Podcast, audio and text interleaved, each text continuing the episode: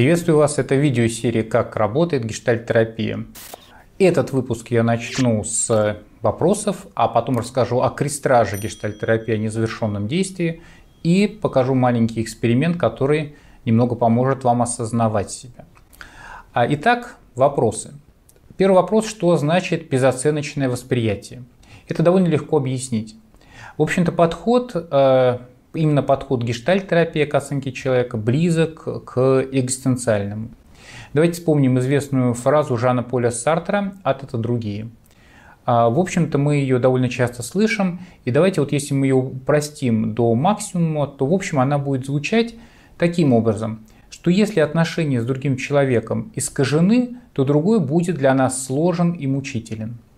Вот эта самая оценка – это и есть искажение. То есть я оцениваю человека, исходя из своих представлений. И таким образом я искажаю его мировосприятие, искажаю его представление о себе самом. Через оценку невозможно дать объективного фидбэка другому. Но в то же время мы с вами всегда стремимся к оценке, поскольку оценка дает нам ощущение определенности и стабильности. Поэтому гештальт-терапевт поддерживает свое собственное осознавание как постоянную смену оценок, оценок, которые возникают под влиянием ситуации и ее изменением. И тогда мы можем с вами видеть другого человека не как объект, который мы оценили и закрепили за ним какой-то образ, какую-то составляющую, а как процесс, который мы познаем, и оценка это просто способ уловить какое-то мгновение в этом процессе. Представьте, что вы фотографируете водопад. Ваш снимок в один момент получится прекрасным, там будут блики солнца, рыбка выпрыгнула, вообще все отлично. А в другой момент вы навели фотоаппарат, сфотографировали, и была туча, какой-то вышел человек ловить рыбу, и в общем все было отвратительно. Водопад от этого не стал ни хуже, ни лучше. Водопад живет в каком-то процессе, в котором меняются ваши ощущения от него. Дальше мы можем привести пример из отношений. Человек с вами знакомится. Вы видите, как он переводит старушку через дорогу. И вы понимаете, это добрый, отличный, приятный человек, хочу с ним дружить. А когда вы видите его на распродаже, и он, в общем, локтями отпихивает других людей, рвется к тому вещи, которые он хочет приобрести. Вы понимаете, что он жадный, и не надо с ним общаться, он эгоистичный, вы заканчиваете с ним отношения. И вот если вы себя представите на месте этого человека, вы поймете, что вас распознают не как пластичного и изменяющегося, что вы вначале такой, потом такой, потом опять изменились, а как какого-то определенного и застывшего. И от вас отказываются или к вам тянутся только тогда, когда вы вписаны в какие-то рамки. На словах мы все довольно много говорим о возможности меняться, но чтобы видеть изменения и вот эту процессуальность, нам приходится затрачивать довольно много усилий. В гештальт-программах, когда мы обучаем студентов, мы как раз учим воспринимать оценки другого человека и то, как мы его оцениваем, как часть процесса. Особенно вот сложно нам становится видеть вот эту процессуальность, когда мы становимся активными участниками какой-либо ситуации, или же у нас формируются какие-то длительные и дорогие отношения с человеком. Поэтому отношения в терапии – это в общем отношения отчасти дистантные, для того, чтобы могли видеть и переживать другого как процесс, который меняется. Как можно ответить на следующий вопрос? В чем смысл жизни? И как можно на него ответить, используя гештальт-теорию? Если мы с вами обратимся к классике, то Перлс писал, что человек, не осознавая свои животные биологические основы, старается находить различные объяснения, придавая им значение смысла жизни. Также человек может поддерживать с помощью различных смыслов жизни и вот различных идей, которые способствуют образованию этих смыслов, борьбу с своей биологической природой. Но рано или поздно, как пишет Перлс, он приходит к истощению неврозом. Ну давайте вот приведем пример, что вот вы, например, ну как бы поняли, что смыслом вашей жизни является помощь страдающим людям или животным. И вы стараетесь таким образом подавить свои агрессивные садистические импульсы. И тогда вы не признаете свою биологическую природу, а стараетесь скорее отринуть вот эту свою агрессивность и желание быть достаточно жестоким. Если же вы стараетесь это принять, то, что вы действительно можете даже получить удовольствие от того, когда вы агрессивны, или от того, когда вы делаете другому больно. Вы, например, можете заметить, что вы упиваетесь в этот момент властью. И вы это принимаете себе, вы становитесь ответственным за последствия и за свои импульсы. И таким образом вы сами определяете свою личность. Вы понимаете, какой вы, и дальше вы существуете в соответствии тем, какой вы есть. И вы ищете те творческие способы адаптировать свои особенности к окружающей среде. Также мы с вами можем опираться в поиске смысла на идеи экзистенциализма, которые, в общем-то, сплетены с гештальт-терапией. Вот если коротко, то э, экзистенциальная философия поддерживает наше представление о природе человека как обретение смысла через бытие. Если античная философия Платона, Аристотеля строилась на утверждении, что у всего есть первооснова, эйдос, некая сущность, которая реализуется через материальное существование, то уже экзистенциальная философия придерживалась представления о том, что изначальной сущности нет, все не имеет смысла. И своим существованием, своим выбором человек формирует самого себя. Как писал Сартер, нет ничего. Человек – это пустота. Человек – это проект. То есть я начинаю желать, я начинаю действовать, и таким образом я создаю себя. И даже если я не действую, я тоже создаю себя. Этот принцип, принцип самореализации через действие поддержан гештальт-подходе, поддержан через весь гештальт-подход. И поэтому, осознав себя в настоящем, том, как я существую, а не зачем я это делаю, я обретаю опору, я обретаю самоидентичность, я обретаю ответственность, на которую могу опираться.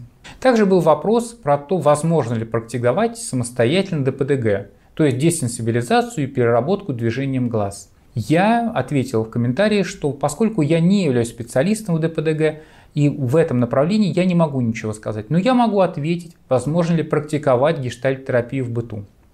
Ответ такой, что да, это возможно, это интересно, я сам это всегда делаю. И в общем-то вы можете открыть книгу Перлза «Экоголд и агрессия», найти третью часть «Терапия сосредоточением». Там очень понятные, очень простые практики для ежедневного осознавания. Мы э, можем практиковать гештальт-терапию онлайн. Для, для этого, в общем-то, не обязательно идти к психологу, можем и делать это регулярно. Мне вот очень нравится простое упражнение. Э, к примеру, произнесите какую-то фразу, Скажите это. И заметьте, как вы это делаете. Не старайтесь это делать громко или тихо, старайтесь это делать без усилий. Вот все практики осознавания в гештальт-подходе – это уменьшение усилий. Постарайтесь заметить естественность, как вы это делаете. И после того, как вы сказали, заметьте, как вы это говорите. Не что вы говорите, а как. Это было плавно или резко. Это было на каком-то глубоком выдохе или каком-то очень резком выдохе. Вы смотрели на собеседника или нет, вы совершали какие-то действия руками, глазами. А, попробуйте избегать оценок. Просто замечайте, как вы это делаете, как вы говорите. Дальше практикуйте это наблюдение в компании, на лекции, при общении в магазине, при поездке в метро, а, при общении с друзьями и близкими. И постепенно ваше осознавание себя расширится. Расширится в разы естественным образом.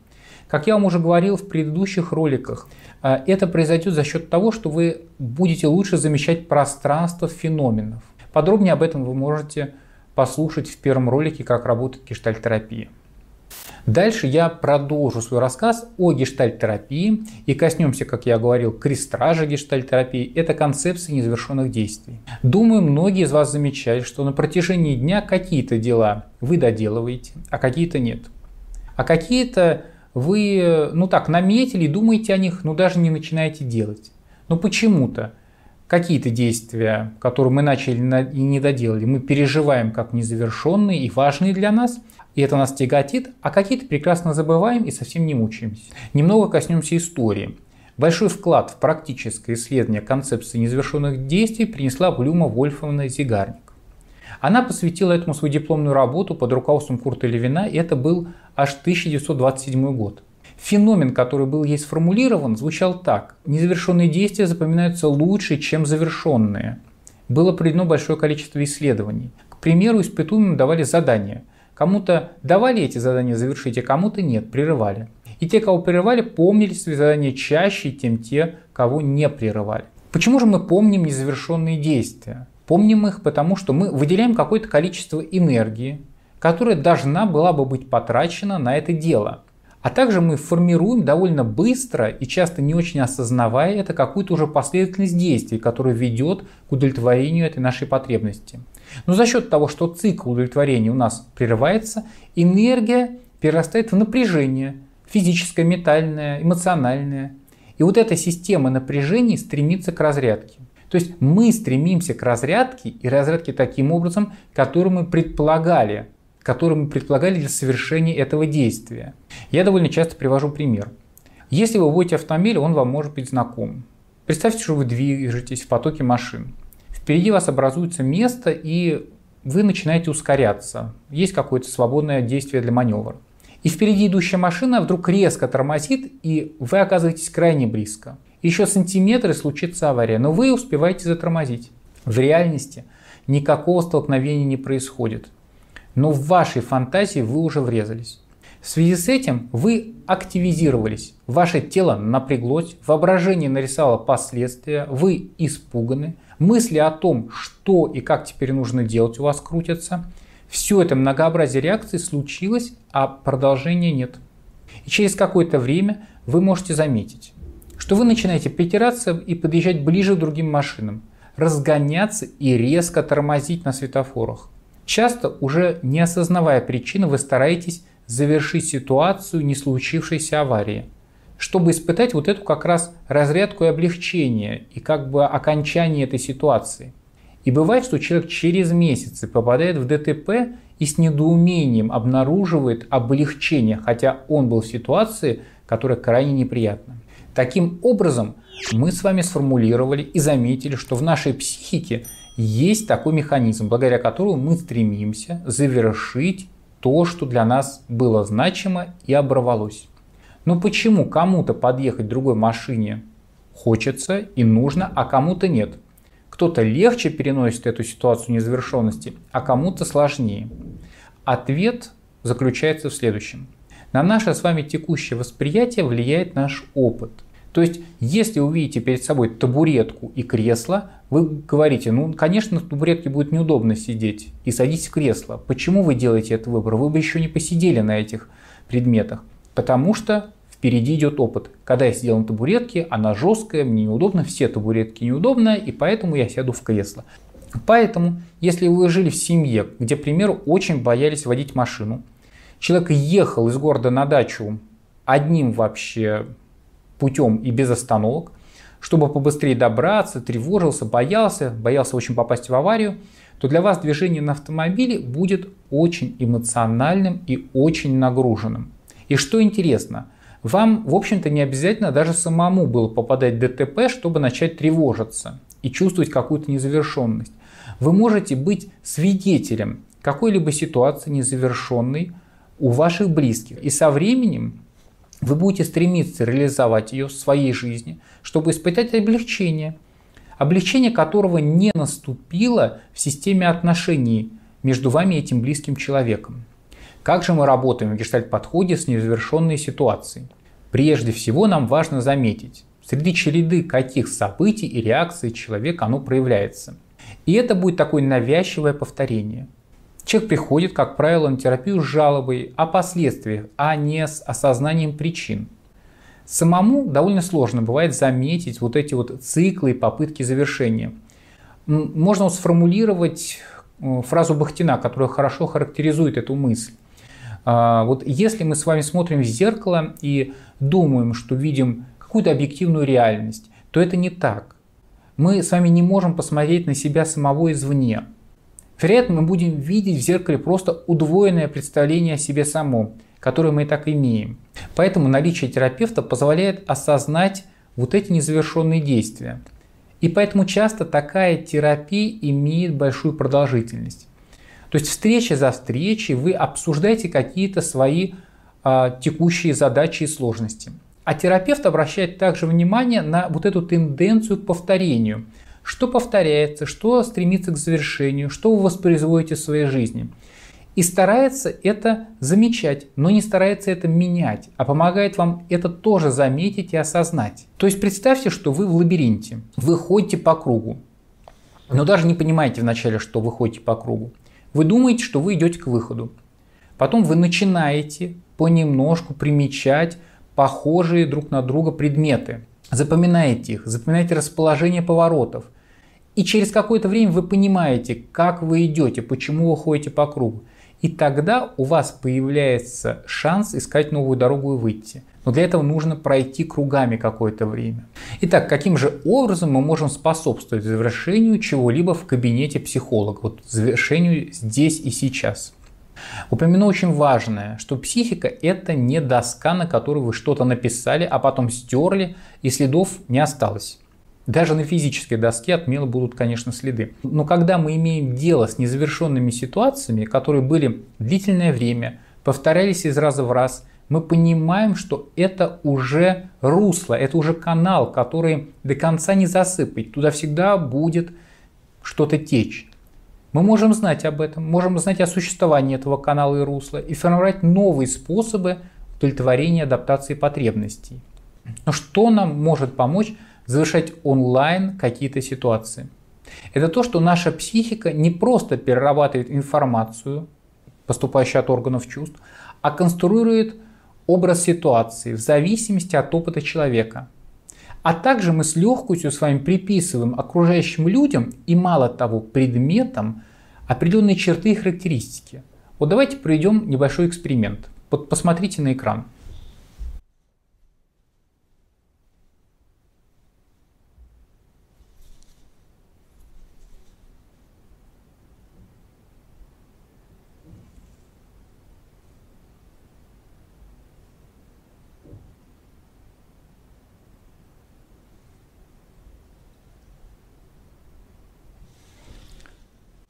Что вы увидели. В зависимости от того, какой у вас был опыт, то вы и увидели. Но довольно часто вот в этом эксперименте, конечно, люди видят не руки, которые что-то делают и как-то крутятся. Они видят кого-то большого, который кричит на маленького, маленький расстраивается, большой него продолжает кричать, и потом он его жалеет, большой маленького, и тому становится проще, он поднимает головку. То есть мы приписали вот этим движением рук какие-то отношения. Мы что-то в этом увидели, что является частью нашего какого-то внутреннего мира отношений. И понимаете, что мы можем это использовать. Мы можем это использовать для того, чтобы завершить что-то, что было в нашей жизни. Потому что если мы что-то представляем и вживаемся в это, и начинаем реагировать, мы восстанавливаем вот эту незавершенную ситуацию онлайн и можем проделать работу здесь и сейчас по ее завершению. И в гештальтерапии есть ряд экспериментов, которые нам это помогают делать. Эти эксперименты направлены на воссоздание вот этой ситуации, которая беспокоит человека и тяготит его, и поиска нужного завершения. Критериями завершения тут будут телесное расслабление, обнаружение благодарности вот этому опыту, который был, уменьшение, конечно, эмоционального заряда при воспоминании о прошлом – Кроме экспериментов с образами и какими-то ситуациями прошлого, мы также можем замечать, что происходит в отношениях между клиентом и терапевтом. Эти отношения также будут и нести незавершенные ситуации, и они будут постепенно заметны. И тогда в этих вот искусственных отношениях мы сможем сделать какое-то завершение, мы сможем предложить какой-то новый вариант развития, которого у человека не было в жизни. И тогда в этих отношениях появится возможность онлайн совершить вот такой вот акт завершения той ситуации, которая не была завершена в реальной жизни. И поэтому в гештальтерапии очень важно, что тогда нам не нужно искать специально какого-то человека, который в прошлом э, что-то с нами сделал, из которого мы что-то не завершили. Мы можем это делать кабинете у психолога и таким образом разряжать свою психику. И в дальнейшем мы уже можем совершать выбор, идти к этому человеку или не идти, а как правило, если мы даже идем к нему, то мы идем уже из текущей ситуации, поскольку прошлую ситуацию мы для себя завершили. На этом все. Подписывайтесь на канал, ставьте лайки, задавайте свои вопросы а, и перепостите видео в соцсети, чтобы оно нашло своих подписчиков. Спасибо, всего доброго, пока.